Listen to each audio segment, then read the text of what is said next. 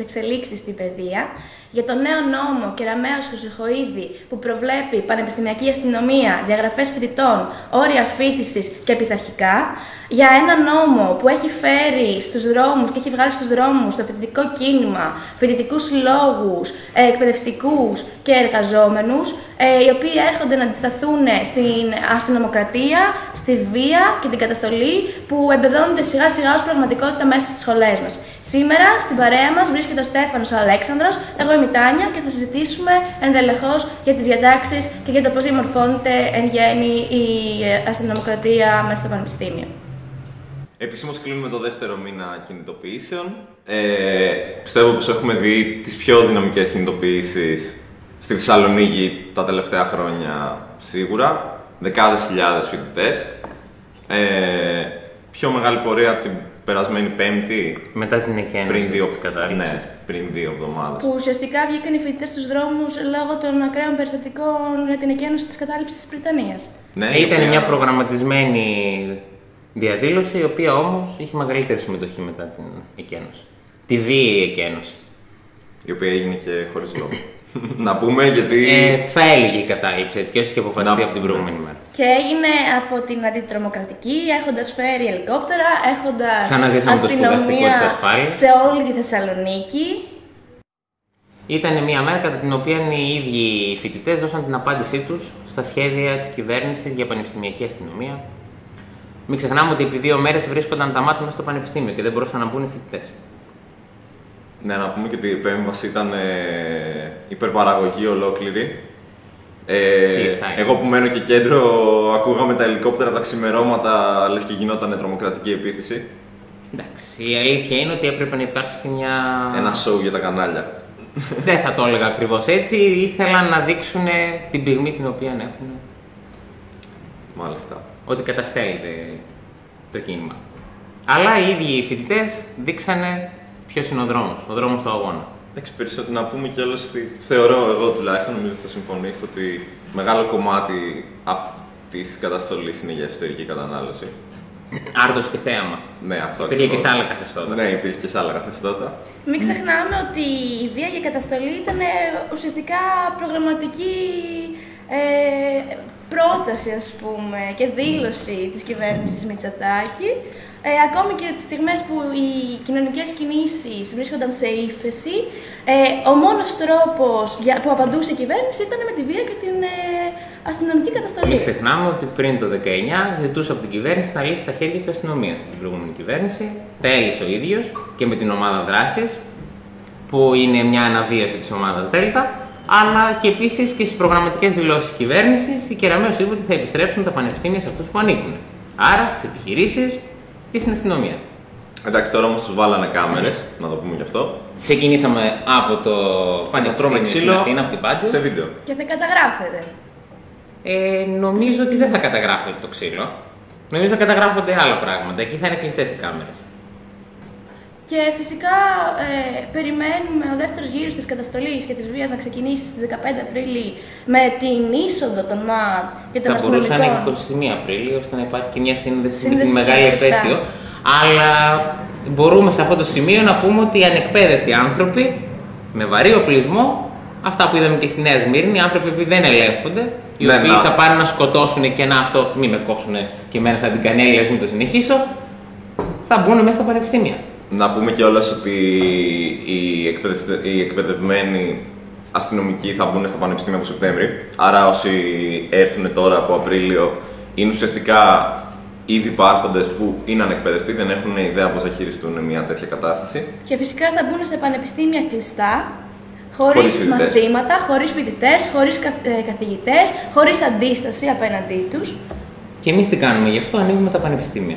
Αυτή είναι η μόνη λύση και νομίζω ότι το τελευταίο διάστημα όλες οι προσπάθειες και οι συμβολικές καταλήψεις και οι δράσεις. Τα διαζώσεις μαθήματα.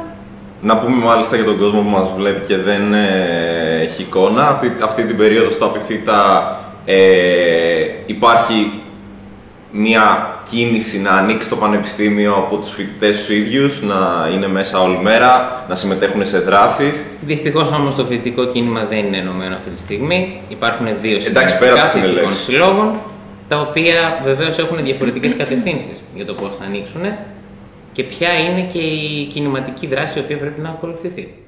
Και με ποιους συμμάχους είναι Αυτό. αυτά τα Δηλαδή, κινήματα. σε λίγο που θα έχουμε και τον κύριο Στυλιανού, τον πρόεδρο του Τμήματος Πολιτικών Επιστημών, θα συζητήσουμε και το ποια θα είναι και η δράση των καθηγητών. Το ένα συντονιστικό επιθυμεί το συντονισμό της δράσης των φοιτητών με τους καθηγητές και το διοικητικό προσωπικό. Το άλλο συντονιστικό έχει επιλέξει έναν άλλο δρόμο μεγαλύτερης σύγκρουσης. Θα φανεί αν αυτός είναι ο καλύτερος δρόμος. Πάμε λίγο να συζητήσουμε πρώτα απ' όλα το- για το χρονικό της, ε, των κινητοποιήσεων. Ε, υπήρξε, υπήρξαν αντιδράσεις με το που προτάθηκε το νομοσχέδιο της Κεραμέως, ήδη από το, Από τα μέσα Γενάρη. και από πέρσι κιόλας που είχε μπει στη συζήτηση. Υπήρχε όμως ο φόβος ε, της πανδημίας, οι κινητοποιήσεις ήταν μικρές και συμβολικές.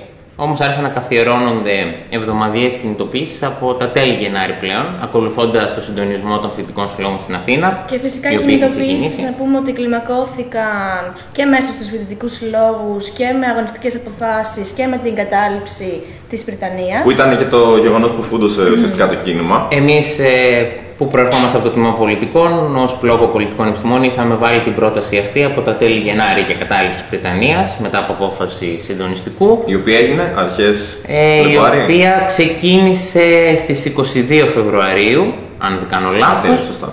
Όμως ε, δεν ξεκίνησε από το συντονιστικό των φοιτητικών συλλόγων, αλλά με απόφαση τριών συλλόγων.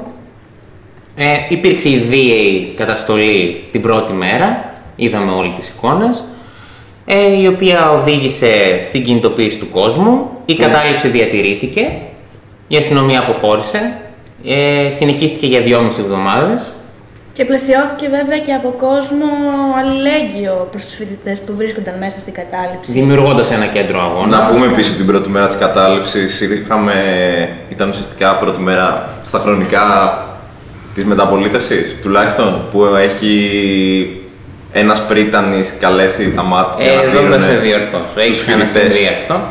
Άλλη μία φορά, το 2016, αν δεν κάνω λάθος, σε μια κινητοποίηση εστιακών, έχω την εντύπωση, ε, στην οποία πάλι καλέστηκε η αστυνομία, αλλά τότε δεν είχε επαναφέρει η κυβέρνηση ΣΥΡΙΖΑ ακόμα το άσυλο. Ναι. Επομένως, ήταν πολύ πιο εύκολη η κατάσταση. Βέβαια και τώρα δεν έχουμε πια το άσυλο και δεν εφαρμόζονταν ακόμα εκείνη τη στιγμή όταν έγινε η πρώτη προσπάθεια εκένωσης το καινούριος νόμος.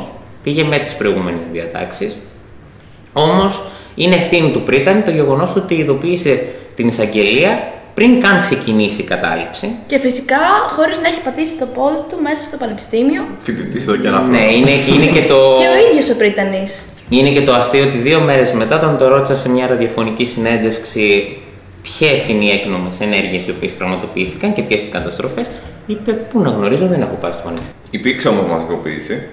Ναι, και συνεχίστηκε η κατάληψη. Στη Γιατί ήταν συνέχεια. μια κατάληψη μιας ημέρας κανονικά. Να πούμε, μπήκανε και άλλοι σύλλογοι στη συνέχεια στο συντονιστικό της κατάληψης. αν δεν Μπήκανε, κάνω λάθος. βγήκανε, εκεί υπήρχε ένα ζήτημα με βάση το πού οδεύει η κατάληψη στο πολιτικό κομμάτι της. Όμως στο κομμάτι της υπεράσπισης και της αλληλεγγύης, όλοι οι φοιτητικοί σύλλογοι δείξανε και στην προ- στη δεύτερη προσπάθεια εκένωσης, δύο μέρες πριν την τελική εκένωση, και σύσσωμοι η κοινότητα η φοιτητική και οι καθηγητές και βουλευτές του ΚΚΕ και του ΣΥΡΙΖΑ βρέθηκαν εκεί για να αποτρέψουν εκείνη την νυχτερινή εισβολή η οποία ναι μεν απετράπη, αλλά μετά από δύο μέρες η κυβέρνηση αποφάσισε να προχωρήσει στη βίαιη εκένωση. Έχει- Είχε πάρθει απόφαση από την προηγούμενη του βράδυ ότι η κατάληψη θα λήξει με την πορεία που ήταν προγραμματισμένη την πέμπτη το μεσημέρι.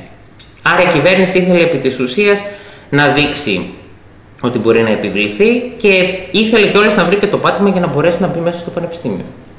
Και είχαμε τα ΜΑΤ επί δύο μέρες. Να μην αφήνουν τους φοιτητές να πλησιάσουν το χώρο του Πανεπιστημίου. Όχι μόνο της Βρυτανίας, συνολικά του Πανεπιστημίου.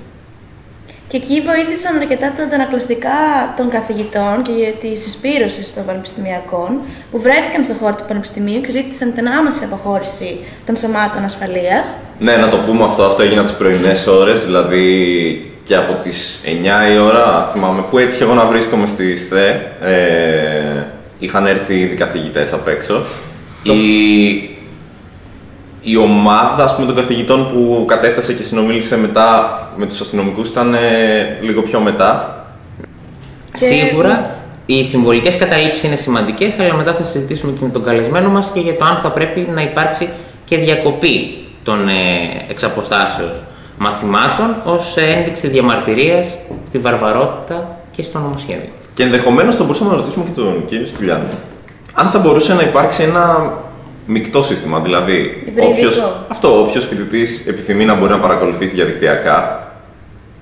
Ναι. Θα πρέπει να δοθούν και κάποια χρήματα, αυτό το, τρι- τα 30 εκατομμύρια του Ναι, εντάξει, κονδύλι ισχύει. που- Εύκολο να το λέμε αυτή τη στιγμή να πούμε το Ναι. Απιθύτα έχει χάσει 4 εκατομμύρια. του Απλά χρήματος. γιατί και αυτό το κονδύλι που το λέμε συνεχόμενα δεν ξέρω αν έχει φαγωθεί ήδη. Έχουν περάσει και δύο μήνες από τότε. Αλλά πέραν της αύξησης στο 5% για την παιδεία, το οποίο είναι πολύ σημαντικό να γίνει σταδιακά κάποια στιγμή, Και πάγιο αίτημα όμως. Πάγιο αίτημα το οποίο βέβαια και η κυβέρνηση της αριστεράς δεν βοήθησε προς αυτή την κατεύθυνση, δυστυχώς. Αλλά όσον αφορά το έκτακτο κονδύλι, πρέπει να δοθεί άμεσα για να πάρθουν όλα τα μέτρα για τη σταδιακή επιστροφή. Και ταυτόχρονα και οι φοιτητές οι οποίοι δεν μπορούν να γυρίσουν να έχουν πρόσβαση στα μαθήματα. Είναι πάρα πολύ σημαντικό τα μαθήματα να καταγράφονται ηλεκτρονικά, να μεταδίδονται ζωντανά και να μένει κιόλας για κάποιες μέρες ώστε να μπορεί να παρακολουθήσει το υλικό ο φοιτητή. Συνεχίζουμε τη συζήτηση. Έχουμε μαζί μας τον κύριο Αριστηλιανού. Είναι πρόεδρος του τμήματος Πολιτικών Επιστημών του ΑΠΙΘΙΤΑ και καθηγητής φιλοσοφίας. Είναι και μέλος συγκλήτου του Αριστοτελείου Πανεπιστημίου.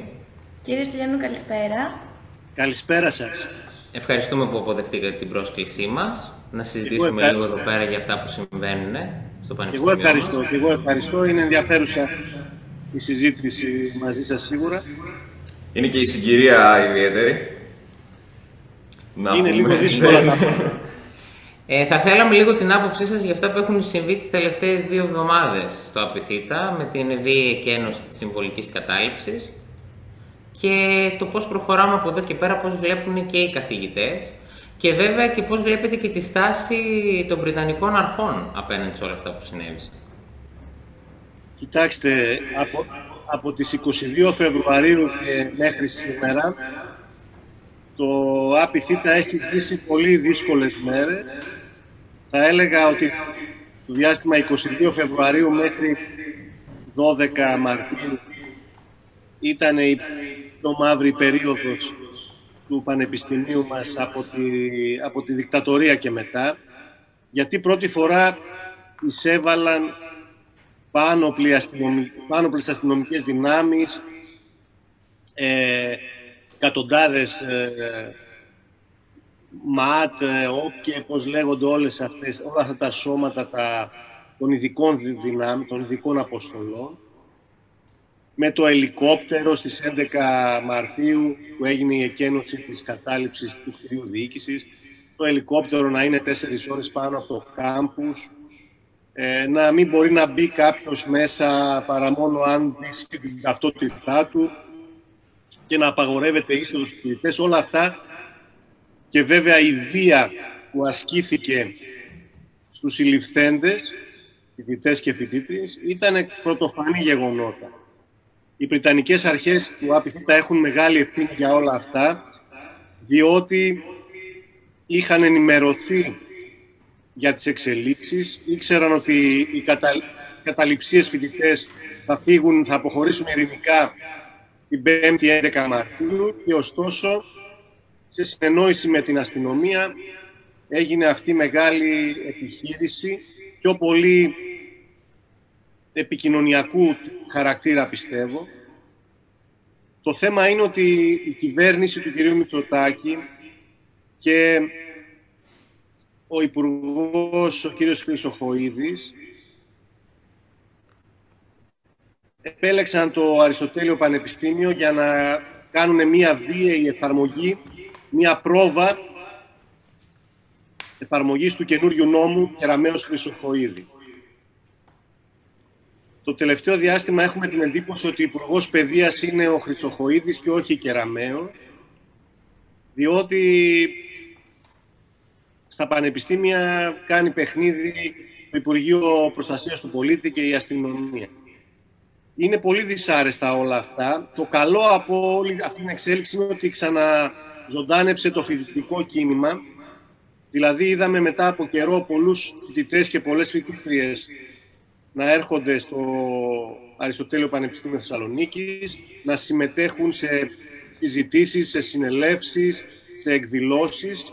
Αυτό είναι μια καλή εξέλιξη. Βέβαια δεν ήταν καθόλου ανάγκη να γίνουν όλα αυτά τα μελανά τα μαύρα συμβάντα για να προκύψει και η κινητοποίηση των φοιτητών. Θα ήθελα να σας ρωτήσω, είδαμε στην κατάληψη στην Βρυτανία ότι ενώ ξεκίνησε από, δεν ξέρω από πόσα άτομα, δεν νομίζω ότι ήταν και πολλά άτομα. Ήταν τέσσερις φοιτητικοί σύλλογοι. Ναι, ενώ στην που, αρχή. Που μπήκαν Ήταν 30 στην κατάληψη. φοιτητές. 30 φοιτητές. Ωστόσο, εξελίχθηκε σε κάτι πάρα πολύ μαζικό. Δεν ήταν εν τέλει όμως η κατάληψη αυ- η σπίθα που αναζωπήρωσε το κίνημα. Πιστεύω ναι ότι η κατάληψη του κτηρίου διοίκησης ήταν εκείνη που ανέδειξε το πρόβλημα με την αστυνομία, με το, ε, το πρόβλημα με τον καινούριο νόμο για τα πανεπιστήμια και όντως αναζωπυρώθηκε το φοιτητικό κίνημα λόγω της αστυνομικής κλοπής κατά, σε μεγάλο βαθμό. Ε, η, η κατάληψη του κτηρίου διοίκησης έχει ένα νόημα έτσι, και είναι ένα μέσο πάλι. Εγώ δεν είπα ότι κάθε, εντάξει, από νομική σκοπιά κάθε κατάληψη είναι παράνομη. Δηλαδή δεν είναι κάτι που επιτρέπεται από τον νόμο. Παρεμποδίζει την ε, λειτουργία δημόσιας υπηρεσίας κτλ. Ωστόσο, και η κατάληψη είναι ένα μέσο πολιτικής ε, πάλης, πολιτικού αγώνα. Ε, προσωπικά δέχομαι αυτό το μέσο, διαχρονικά έχει εφαρμοστεί στην, ε, στη χώρα μας, όχι μόνο στο Πανεπιστήμιο, και σε, ε, κατά καιρούς καταλαμβάνονται υπουργεία, υπηρεσίες, ε, εφορίες, ε, νομαρχίες, ε, δήμοι και ούτω καθεξής. Ε, η αλήθεια είναι ότι έχει γίνει μια κατάχρηση αυτής της πρακτικής. Και γι' αυτό είπα ότι πρέπει να είναι πολύ καλά να το, να το σκέφτεται κανείς όταν προχωρεί σε μια τέτοια δράση και όταν έχει εξαντλήσει και άλλους τρόπους διαμαρτυρίας. Κύριε Στυλιανού, Συμφωνώ και εγώ ότι η κατάληψη, η κατάληψη του κτηρίου διοίκησης η πρώτη, στις 22 Φεβρουαρίου, είχε έναν συμβολικό χαρακτήρα, ήταν ε, λίγοι φοιτητές και φαντάζομαι ότι θα κρατούσε μια-δυο μέρες και θα τελείωνε εάν δεν γινόταν αυτή η βία η καταστολή με την ε, πρόσκληση των Βρυτανικών αρχών στον εισαγγελέα κτλ. Ε, οπωσδήποτε η κατάληψη που έγινε στο Απιθύτα ε, έκανε γνωστό το πρόβλημα σε όλη τη χώρα και ακολούθησαν και καταλήψεις σε άλλα πανεπιστήμια, στα Γιάννενα, στο Δημοκρίτιο και νομίζω και κάπου στην Αθήνα. Εν πάση περιπτώσει, έχει κινητοποιηθεί ένας κόσμος φοιτητικός, αλλά και ευρύτερα, για να μην εφαρμοστεί αυτός ο καταστροφικός νόμος που έχει ψηφιστεί ο 4777 και πιστεύω ότι αν ε, είμαστε πολλοί, είμαστε ενωμένοι και δρούμε ε, ε, έξυπνα και ευέλικτα, θα μπορέσουμε τελικά να μπλοκάρουμε αυτό το νόμο, να υποχρεώσουμε την κυβέρνηση να τον αποσύρει ή να τον αναστείλει, ώστε να... γιατί ακριβώς αν, αν πάει να εφαρμοστεί ο νόμος, θα έχουμε ολέθρια πανε- ε, αποτελέσματα για το Πανεπιστήμιο. Και αυτό σε ένα άλλο σημείο είναι πολύ σημαντικές και οι συμβολικές καταλήψει. Αλλά πριν πάμε σε αυτό, θα ήθελα να μείνω στο κομμάτι της καταστολής. Γιατί αναφερθήκατε και νωρίτερα στο ότι η κυβέρνηση προχώρησε στην όξυνση της καταστολής. Πιστεύουμε ότι τέτοια νομοσχέδια, όπως είναι αυτό το οποίο ε, πέρασε και πια θα αρχίσει να εφαρμόζεται, που δεν έχει μόνο μέσα την πανεπιστημιακή αστυνομία ε, και τις κάμερες, αλλά έχει και ταξικούς φραγμούς οι οποίοι μπαίνουν στην εκπαίδευση, πάνω από 20.000 ε, λιγότεροι εισακτέοι, ε, πειθαρχικά, διαγραφές. Ε, από τη στιγμή που υπάρχει ένα τέτοιο νόμο σχέδιο και πρέπει να εφαρμοστεί, δεν είναι και λίγο λογικό να μπαίνουν και κατασταλτικοί μηχανισμοί ώστε να ελέγξουν το κίνημα και την αντίδρασή τους. Δεν είναι κάτι δηλαδή που μας ξάχνασε. Επομένως, θα πρέπει να το βλέπουμε λίγο πιο συνολικά το ζήτημα της καταστολής και ποια είναι η άποψή σας για τα υπόλοιπα, για τις υπόλοιπες παραμέτρους του νομοσχεδίου πέραν της πανεπιστημιακής αστυνομίας. Αυτά που δεν θέλουμε να εφαρμοστούν και βέβαια να μην υπάρξει και η αστυνομία στο πανεπιστήμιο. Συμφωνώ μαζί σου, Αλεξανδρέ, ότι η καταστολή είναι ε, ακριβώς ε, συμβαίνει για να περάσει ο νόμος και να εφαρμοστεί και γενικότερα η κυβέρνηση δυστυχώς έχει αρχίσει έναν αντιδημοκρατικό αυταρχικό κατήφορο εδώ και το τελευταίο διάστημα. Πρώτα με, την πανδημία και με τα μέτρα αυτά που τα βάζει κατά το δοκούν, ε, ανοιγοκλίνει σαν ακορδεόν, ας πούμε, τις διάφορες δραστηριότητες και θέλει να περιστύλει τις ελευθερίες. Φυσικά η πανδημία είναι ένα σοβαρό πρόβλημα και πρέπει να, να το αντιμετωπίσουμε, αλλά εκμεταλλευόμενη την πανδημία, η κυβέρνηση προσπαθεί να περάσει αντιδημοκρατικούς νόμους και ρυθμίσεις και απαγορεύσεις των ε, συναθρήσεων και της άσκησης των ε, συνταγματικών δικαιωμάτων των πολιτών. Ένα το κρατούμε. Δεύτερο, στο, αυτό εκφράστηκε και στις πλατείες, στη Νέα Σμύρνη και τα λοιπά. Η, νομίζω δεν πέτυχε το σκοπό της κυβέρνηση, τους ξέφυγε ο έλεγχος και γι' αυτό τα μάζεψαν, όπως και στο Πανεπιστήμιο, έχουν μαζέψει το παρόν την αστυνομία γιατί κατάλαβαν ότι ε, έχουν μια φθορά, έχουν, ε, ζημιώνεται η εικόνα της κυβέρνησης από, αυτό όλο το, ε, από αυτήν όλη την καταστολή που έχει ε, εφαρμόσει. Ο στόχος τους ήταν, νομίζω, να μιλήσουν, να κολακέψουν ένα ακροδεξιό ακροατήριο και τους ψηφοφόρους, τους πολύ συντηρητικούς, εφαρμόζοντας το δόγμα νόμος και τάξη, σοκ και δέος, αλλά δεν τους βγήκε και έτσι λίγο τα, το έχουν μαζέψει. Θα δούμε βέβαια στο, μέλλον, ε, στο άμεσο μέλλον πώς θα κινηθούν. Από, από την άλλη πλευρά, τον, ο νόμος αυτός, Κεραμέως Χρυσοχοίδη, πέρα από το θέμα της αστυνομίας της καταστολής, έχει και όλα αυτά που αναφέρθηκαν. Δηλαδή, πολύ ε, επικίνδυνες διατάξεις για κάμερες, παρακολουθήσεις μέσα στο ε, ε, πειθαρχικά συμβούλια. Δηλαδή όλο το όπλο θυμίζει ποινικό, τον ποινικό κώδικα. Αν διαβάσει κανείς τον νόμο, ε, συνέχεια μιλάει για πειθαρχικά, για τιμωρίες, για ποινές. Ε, λέει ότι αν μεταμεληθεί κάποιος φοιτητής μπορεί να έχει ευνοϊκότερη ε, αντιμετώπιση. Δηλαδή είναι, αντιμετωπίζει τους νέους ανθρώπους, τους φοιτητές, σαν να είναι εγκληματίες, παραβατικοί και να πρέπει να τους τιμωρήσει ο, ένας ποινικός κώδικας. Αυτό είναι πολύ δυσάρεστο, πολύ άσχημο και δημιουργεί ένα κλίμα ε, εχθρότητας και έντησης. Από εκεί και πέρα το νομοσχέδιο όπως είπατε έχει και τα καθαρά ας πούμε εκπαιδευτικά κομμάτια που αφορούν κυρίως την εισαγωγή των μαθητών της τρίτης λυκείου στο πανεπιστήμιο. Σε αυτό το πεδίο υπάρχει η, αυτός ο συντελεστής της ελάχιστης βάσης εισαγωγής που είναι ακόμα χειρότερο και από την βάση του 10 που λέγανε να βάλουν διότι είναι ο μέσος όρος αν γράψουν δηλαδή πανελλαδικά οι μαθητές 12 ή 13 μια χρονιά, ο, η βάση εισαγωγής θα πάει εκεί, στο 12, στο 13. Και καλούνται τα τμήματα των πανεπιστημίων να καθορίσουν ένα συντελεστή, αν θα είναι 0,80 ή 1,20 μέσα σε αυτό το πλαίσιο για την εισαγωγή των μαθητών της Τρίτης Λυκείου στο Πανεπιστήμιο. Όλο αυτό, όλος αυτός ο σχεδιασμός έχει στόχο να αποκλείσει γύρω στις 20 με 25.000 μαθητών από την τριτοβάθμια εκπαίδευση, από το Δημόσιο Πανεπιστήμιο και να τους τρέψει, επειδή δεν υπάρχουν και εναλλακτικές, στα ιδιωτικά κολέγια. Αυτή, αυτό είναι το εμπορικό, η εμπορική ας πούμε πλευρά του νόμου Κεραμέως. Να βρει πελατεία με το αζημίωτο για τα ιδιωτικά κολέγια που είναι ε, αμφιβόλου ποιότητας, που δεν αξιολογούνται, που δεν πιστοποιούνται. Ε, αυτό είναι πολύ άσχημο και πρέπει επίσης να, το, να αποτραπεί.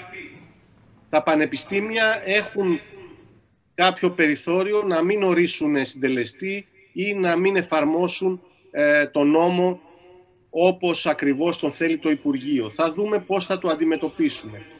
Και τελευταίο ζήτημα η, το νησιν 2 και οι διαγραφές φοιτητών. Έχουμε πει πολλές φορές, τουλάχιστον εγώ το έχω πει, ότι αυτό το, αυτή η καραμέλα για τους αιώνιους φοιτητές, τους λιμνάζοντες φοιτητές, που αποτελούν πρόβλημα για το Πανεπιστήμιο είναι προπαγάνδα. Δεν υπάρχει πρόβλημα.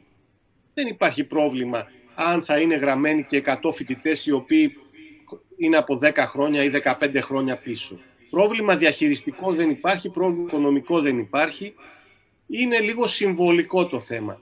Μπορεί κανείς να σκεφτεί ότι μετά από κάποια χρόνια ίσως θα μπορούσαν να ολοκληρώσουν ή να μην ολοκληρώσουν, αλλά αυτό το νησιν 2 όπως μπαίνει τώρα στο νόμο, με πιεστικά περιθώρια και μέσα σε συνθήκες πανδημίας και μέσα σε συνθήκες οικονομικής κρίσης, όπου οι πιο πολλοί φοιτητές και φοιτήτριες είναι ε, αναγκασμένοι αναγκασμένες να εργάζονται, δημιουργεί ένα μεγάλο πρόβλημα που δεν υπήρχε λόγος να το κάνει αυτό, παρά μόνο η ιδεολειψία και η ταξική μεροληψία της κυβέρνησης δεξιάς. Ε, Κλητάνη, θέλει να κάνει μια τελευταία ερώτηση για να κλείσουμε; Εγώ θα ήθελα λίγο να αναφερθώ στη στάση που έχουν κρατήσει την τελευταία περίοδο οι καθηγητές και κυρίως να πούμε ότι πλήθος καθηγητών από την αρχή των επεισοδίων βρίσκονταν συνεχώς στο πλάι των φοιτητών για να τους προστατεύσουν και να μπουν μεταξύ των, καθηγητών, των φοιτητών και των αστυνομικών.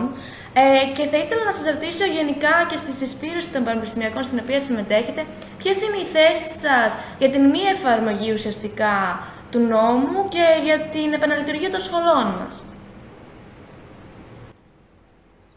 Ε, όντως ε, κάποιοι συνάδελφοι, ε, καθηγητές, καθηγήτριες συμπαραστέκονται έμπρακτα στον αγώνα που κάνετε εσείς οι φοιτητές και οι φοιτήτριες. Ε, κάποιοι άλλοι συνάδελφοι ε, θα ήθελαν να συμμετέχουν ενεργά και να συμπαρασταθούν, αλλά μπορεί να βρίσκονται μακριά από το Πανεπιστήμιο αυτή τη στιγμή, δηλαδή να μένουν σε διάφορα μέρη γύρω από τη Θεσσαλονίκη ή σε άλλες πόλεις ε, λόγω της πανδημίας. Μπορεί, είναι αρκετοί άνθρωποι που έχουν, είναι κάποιας ηλικίας, έχουν νοσήματα και φοβούνται ε, με την πανδημία φοβούνται να, για την υγεία τους να έρθουν στο πανεπιστήμιο και να συμπαρασταθούν ε, ενεργώς, παρόλο που θα το ήθελαν και είναι ε, ψυχικά και πνευματικά είναι κοντά στους φοιτητές. Υπάρχουν φυσικά και συνάδελφοι αδιάφοροι που κοιτάζουν μόνο την, ε, εντάξει, τη δουλειά τους, ας το πούμε έτσι, και δεν ε, ασχολούνται με τα πολιτικά, με την ευρύτερη έννοια πράγματα που συμβαίνουν στο Πανεπιστήμιο και υπάρχουν και οι συντηρητικοί και κάποιοι συντηρητικοί συνάδελφοι, καθηγητές και καθηγήτριες που είναι υπέρ της εφαρμογής του νόμου.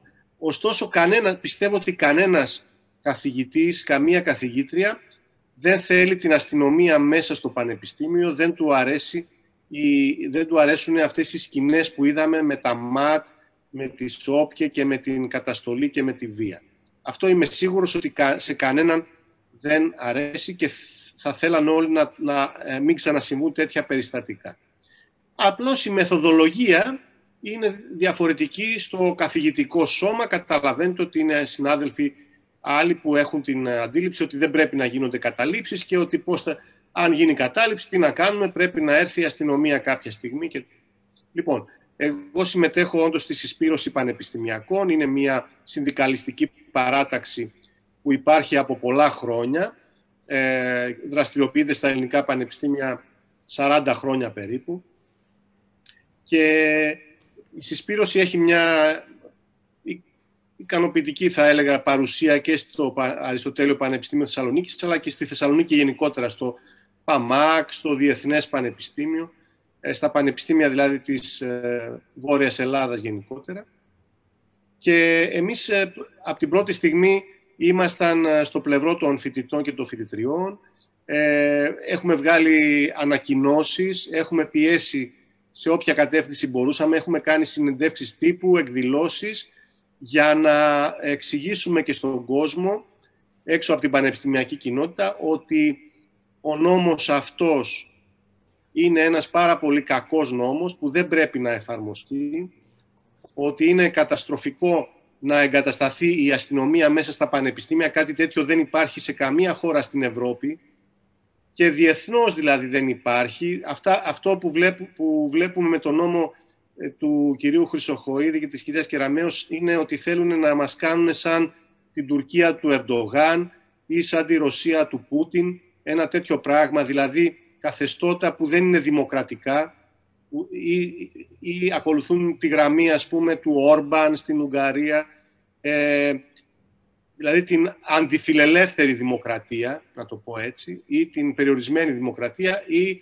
το, τη συγκαλυμμένη δικτατορία. Αυτά, αυτά δεν πρέπει να συμβούν στην Ελλάδα.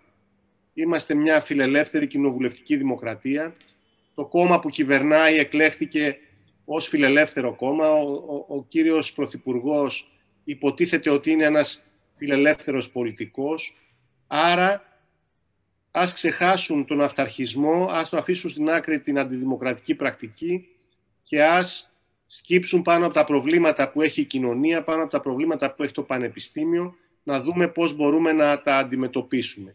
Οι καθηγητές του ΑΠΙΘΙΤΑ, ε, ο ενιαίος σύλλογος των μελών ΔΕΠ, ο ενιαίος σύλλογος των καθηγητών του ΑΠΙΘΙΤΑ, σε, συνέλευση, σε γενική του συνέλευση πρόσφατα, καταδίκασε την αστυνομική βία, ε, ζήτησε να μην διωχθούν οι φοιτητές που συνελήφθησαν, έχει φτιάξει ένα ταμείο ενίσχυσης των φοιτητών και στο ισόγειο της ε, βιβλιοθήκης μέχρι, ε, μέχρι τις διακοπές του Πάσχα περίπου θα μαζεύονται χρήματα για, το δικαστικό, για τα δικαστικά έξοδα των συλληφθέντων και των συλληφθησών. Ε, επίσης, ο ενιαίος σύλλογος ΔΕΠ, ε, όπου συμμετέχει βέβαια και η συσπήρωση, έχει αποφασίσει να γίνει μια επιτροπή καθηγητών και από την ιατρική σχολή και από άλλες σχολές και αυτή η επιτροπή έχει συγκροτηθεί που θα μελετήσει και θα προτείνει τρόπους για να γυρίσουμε στις σχολές, να γυρίσουμε στα αμφιθέατρα σιγά σιγά. Αυτό η συσπήρωση πανεπιστημιακών έχει βγάλει μια, μια ομάδα, δηλαδή έχει επεξεργαστεί και έχει δημοσιοποιήσει ένα κείμενο με 33 σημεία, 33 θέσεις, προϋποθέσεις, για να επιστρέψουμε σταδιακά στα διαζώσεις μαθήματα και στο, στη ζωή στο πανεπιστήμιο. Αυτό πιστεύουμε ότι πρέπει να γίνει άμεσα, βέβαια και με μέτρα ασφαλείας και με τους υγειονομικούς κανόνες που ισχύουν για την πανδημία, αλλά πρέπει ήδη από σήμερα να το προσπαθήσουμε σιγά σιγά, γιατί υπάρχουν και τμήματα στο απειθήτα πολλά τμήματα που είναι εργαστηριακά, που έχουν κλινικές, που ε, ε, έχουν, κάνουν πρακτική ας πούμε εκπαίδευση και όλα αυτά έχουν σταματήσει εδώ και ένα χρόνο σχεδόν. Άρα αυτοί οι φοιτητές δεν μπορούν να προχωρήσουν στις σπουδές τους και πώς θα πάρουν τα πτυχία τους να έχουν μια αξία στην αγορά αν είναι η, η εκπαίδευση μόνο ε, μέσω του διαδικτύου, εξ αποστάσεως με, το, με την τηλεκπαίδευση. Δεν γίνεται αυτό. Ούτε στα δικά μας τμήματα που είναι πιο θεωρητικά σε εισαγωγικά, ούτε και εκεί γίνεται σωστή, ε, σωστό μάθημα και σωστή εκπαίδευση και άρα πρέπει άμεσα να δούμε πώς θα επιστρέψουμε. Πιστεύω ότι η κυβέρνηση ε, εκ του πονηρού έχει βολευτεί σε αυτή την κατάσταση να μην είναι οι καθηγητές και οι φοιτητές στις σχολές για να περνάει τις ρυθμίσεις, τις αντιδημοκρατικές και τις αντιεκπαιδευτικές που ε, έχει ως σχέδιο να περάσει. Εμείς θα τους σταματήσουμε και όλοι οι συνάδελφοι και όλοι οι καθηγητές, από όσο βλέπω και στη Σύγκλητο και παντού, θέλουν να σταματήσει η τηλεκπαίδευση, να σταματήσουν οι τηλεξετάσεις και να γυρίσουμε στο φυσικό μας χώρο. Ε, αν δεν υπάρχει κάποια άλλη ερώτηση, νομίζω ότι ήρθε η ώρα να ευχαριστήσουμε πάρα πολύ. Σας ευχαριστούμε πάρα πολύ. Τον κύριο Στυλιανού που ήταν μαζί μας σήμερα και θα τα πούμε στον δρόμο του αγώνα, φαντάζομαι. Ε, όλοι μαζί, συσπηρωμένοι για την ανατροπή αυτών των νόμων οι οποίοι προσπαθούν να αλλάξουν τη μορφή του Δημοσίου Πανεπιστημίου. Καλή δύναμη. Σας ευχαριστώ και εγώ πολύ. Καλή δύναμη σε όλους, σε όλες σας και θα τα ξαναπούμε. Κάπου εδώ ολοκληρώνουμε τη συζήτησή μας για σήμερα. Έχουν ακουστεί πολύ ωραίες και ενδιαφέρουσες απόψεις και θα μείνουμε στη συζήτηση για τα αντεκδευτικά νομοσχέδια και για την πανεπιστημιακή αστυνομία. Καλή συνέχεια.